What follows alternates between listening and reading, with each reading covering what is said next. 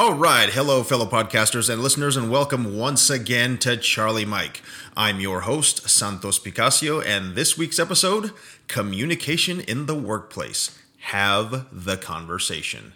I'll talk about how to have the classic stew or seek to understand conversation, tough and intimidating conversations, and communication not only up and down, but laterally across your team. I'd like to give a huge shout out to listeners Miss Shelley Hinneker out of Missoula, Montana, Mr. Jeff Booth out of Valdosta, Georgia, and Mr. Jonathan Hudson out of Westminster, Maryland for giving me the inspiration for today's podcast. Thanks so much, guys. I really appreciate it. Um, future topics are always appreciated. So sit back, relax, and get ready to Charlie Mike. All right, gang. So let's go ahead and get into our first topic today. So we're going to go ahead and go over general communication. Um, so who knows and who else needs to know? That could be from your boss to you, you to your team, and you have to ensure you're a good note taker doing all those dreaded meetings that all, all us leaders have to go to so that you have uh, current and pertinent info, info that your team uh, needs to know and that needs to be disseminated across all employees. Um, how many of us have had a boss that kept everything close to their vest, leaving you completely clueless out on the floor and you know there are other people in your organization that knew things that you didn't. You know makes you feel stupid right? Makes you feel like oh my god what what what should i know that that i don't know right now? It's like baking a cake blindfolded. You just don't know. So when i was a uh, when i was in the service and i was working up in the operations shop um, i had a boss and he had this sign above his door and it simply said who knows and who else needs to know? And I sat there and I thought about that. And, you know, I asked him, I said, hey, sir, um, what do you mean by that? Uh, can you can you can you fill me in a little bit on on what that sign means? He's like, sure. He goes, it's very simple. You know, I give you a piece of information, and we have a staff. We have you know we have multiple staff sections, multiple departments, and um, you need to figure out. Okay, it affects me this way, but if I need resources and something else, what other departments are is that going to affect? Do they need to know the same thing that i do in order for them to give me support give me health or help i'm sorry. And um, i've always carried that with me and i'm like you know what? That that makes every last sense in the world because um, if i need something from somebody else how are they going to know unless they have the same piece of information that i do? So um, I encourage you guys to, to ask yourselves that question out, out in the workforce. Who knows and who else needs to know? Sensitive information, let's talk about that for a minute. When does your HR team have to get involved? And they can be anything from abuse from other leaders, uh, wanting to harm themselves or others, or any other type of information deemed sensitive where privacy or discretion may be needed. So here's a key thing never, ever, and did I mention ever break an employee's trust? That's one bridge, ladies and gentlemen, that once it's broken or once it's burnt, can never ever be rebuilt. So, if an employee entrusts you with something that is vitally important, uh, that's personal, uh, you don't talk to anybody else uh, unless it's a unless it's a representative from your HR team. I, I, matter of fact, I wouldn't even talk to your to your boss about it. And you have to and you have to get advice from people that are legally and morally obli- uh, obligated to know how to help an individual like that. So just be very very careful. Um, manager versus employee employee info. Uh, know the difference. You know what needs to be broadcast to your team versus what needs to be broadcast to peers and other managers there may be all concern type of information, meaning that you know it's every last uh, the information is for every last one a bit of your team members, or um, it may be things that only your peers and you need to discuss. So uh, a couple of examples can be, you know, road closures on on their route to work. Um, open enrollment for benefits for uh, open enrollment season, or how much volume you're supposed to ship during a uh, particular shift. not things like scoring rubrics for employee evaluations or ongoing investigations by HR or loss prevention team, or things that just may be considered uh, company classified information that can't be leaked outside of your building or outside of your organization. Just use good judgment and always get a second opinion before making an announcement that's questionable. That's why you have an HR team there. That's why you have uh, senior leaders to bounce that off of. Just use your good judgment before you do something that might get yourself or someone else in trouble. Oh, this just handed to me, and now a word from our sponsor. How you guys doing? This is uh, Hank from New Jersey here. Uh, you got that one employee on your team that loves to gossip, loves to stir the pot, or just loves to drum up drama like a damn marching band? Well, you cheeseheads need look no further. Now in coolers at your favorite gas station, the 12 ounce can of Shut the Hell Up. Yes, ladies and gentlemen, finally a drink you can give that one employee, that one chowderhead that will silence them from destroying and dividing your team. Sold in the classic 12 ounce can or the case of whoop ass size. That's the freaking, that's the size that I buy. It's Shut the Hell Up the drink that renders them absolutely speechless. okay, thanks, Hank. Uh, oh man, priceless stuff. Uh, yeah, I can't make this stuff up. All right, now now on to the next topic. Topic number two: the stew or the seek to understand conversation. All right, so what we're gonna do here is we're gonna we want to start out with what we call the five W's: the who, what, why, when, where, and how.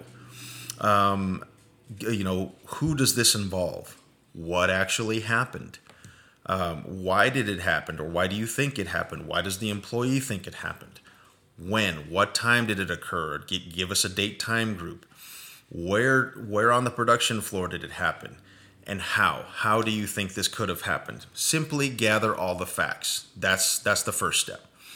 Uh, you want to move on to some type of discussion, and it's very, very important when you're sitting down with a team or, or an individual.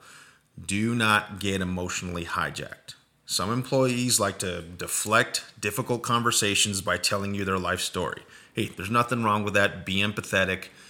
Be um, be a very compassionate leader. However, you control the conversation and ensure your point is getting across, especially if you're delivering negative feedback. If you're del- if you're delivering difficult news or you're trying to figure out what the heck happened somewhere in your organization, uh, them planting flowers or something in their garden has nothing to do with the current situation. So just make, make sure you pay strict close attention and uh, be sure that you know when someone is trying to deflect the attention off them um, it, it, it, happens. So uh, just be very careful. Um, recommendation is help make a plan with your team on how to get better. Uh, most leaders just deliver bad news, walk away, and expect their teams to perform.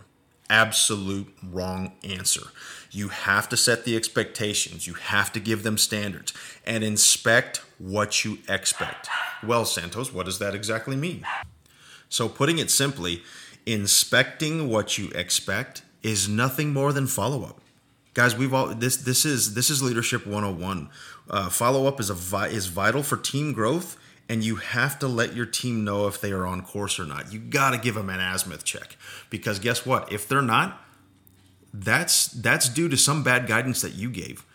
Um, you know, I had the the very fortunate or unfortunate experience, depending on who's listening right now, um, when I was in the service and I was a young young major, um, I had the uh, fortunate experience of being a general's aide for a while, and uh, it was a great experience. Very very very very tough job, and but the the the general officer that I worked for always told me um, everything is on me.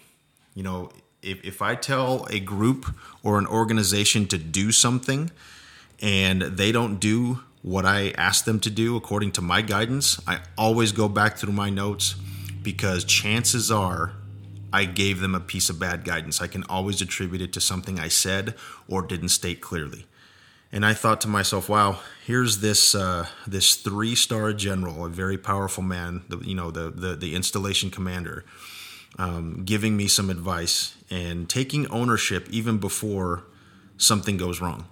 Uh, you know, that was very admirable, and I thought that was a great piece of advice that I've also carried with me throughout my career. You know, be clear, be clear cut in the in the um, in the guidance that you give to your team because some of them, if you tell them to walk through a wall, they will literally try to walk through a wall. We all we all have those people, and God bless them for trying to do that. Um, you know, generally when people wake up in the morning, I don't think they look at, themselves in the mirror and say, you know what, uh, I think I want to screw up as much as much as I possibly can today. No, people wake up with the best of intentions and want generally just to do a good job.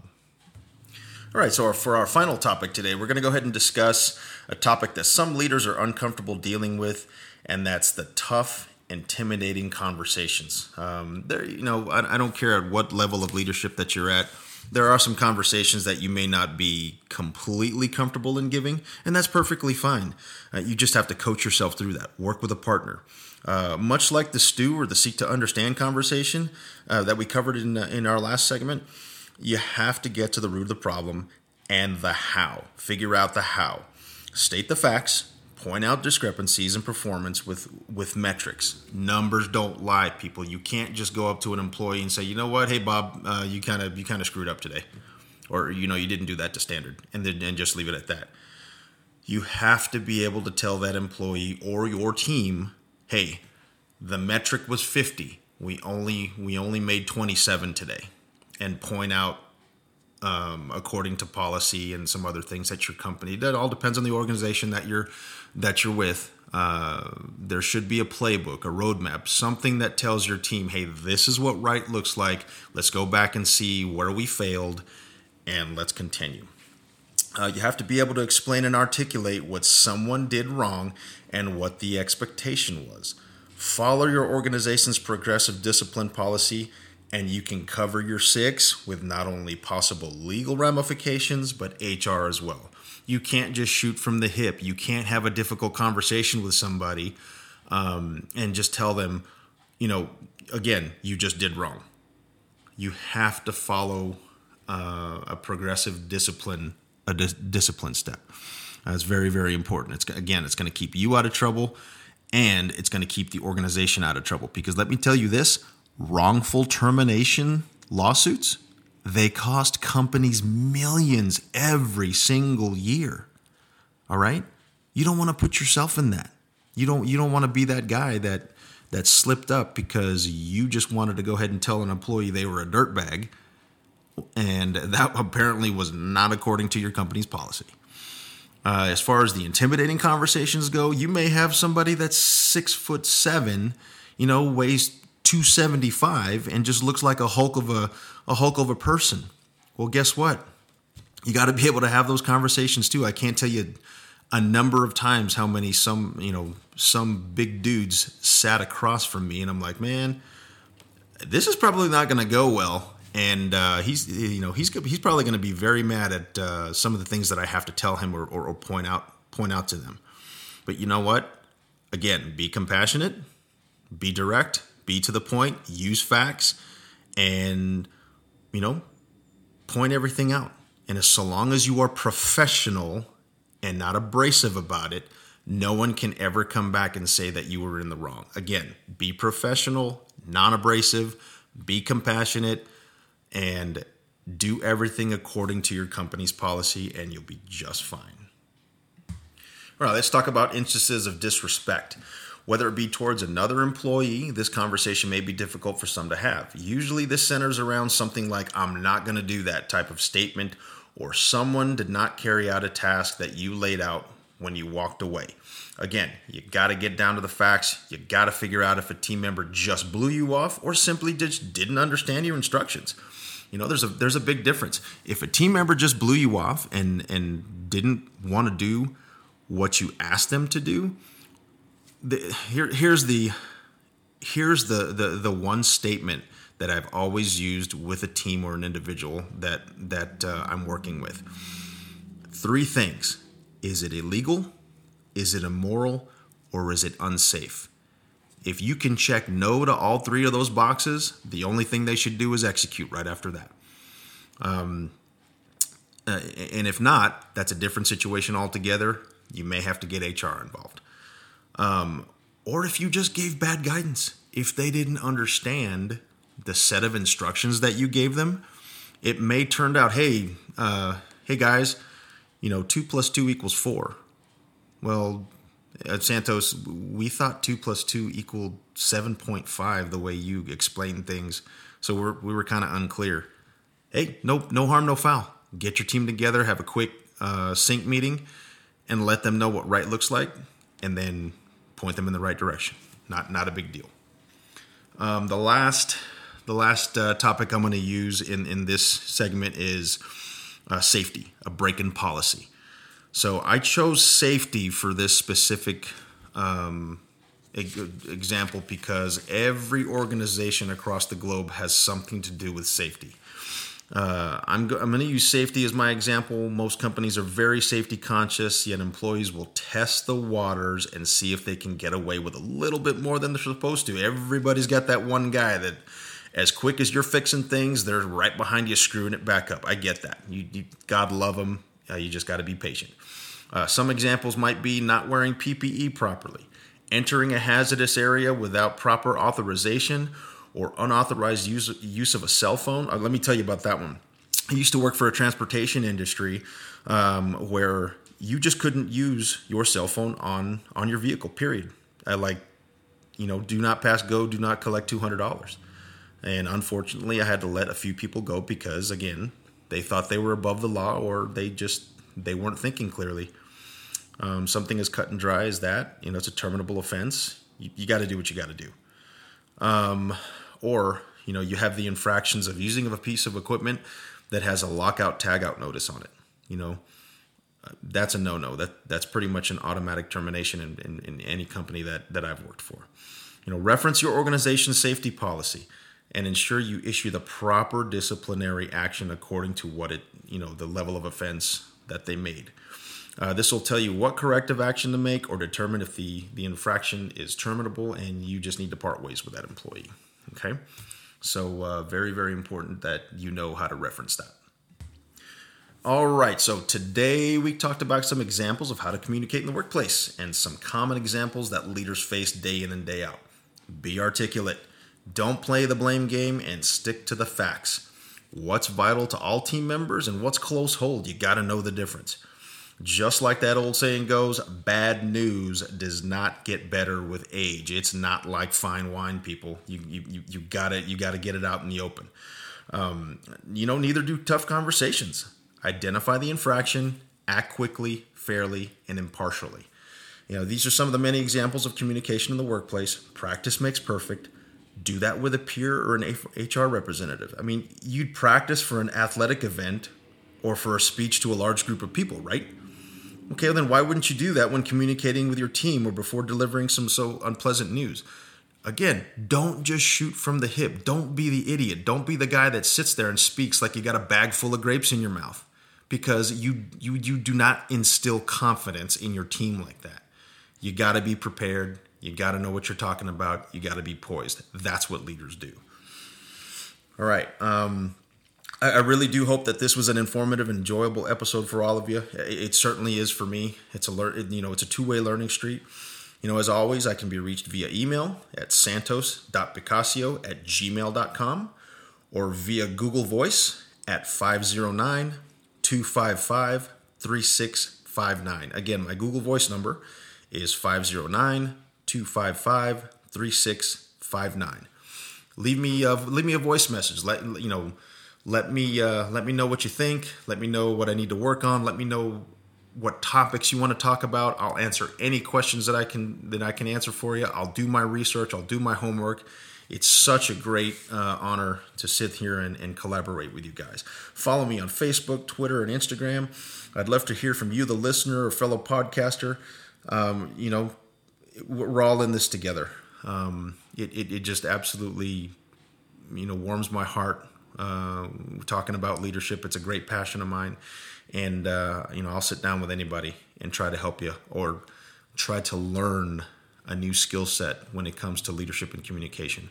And that's that's what it's all about is helping each other. you know this will this will create a collaboration in which we can all enrich our skills and just win win win so until next time i'm santos picacio reminding you to suit up show up and charlie mike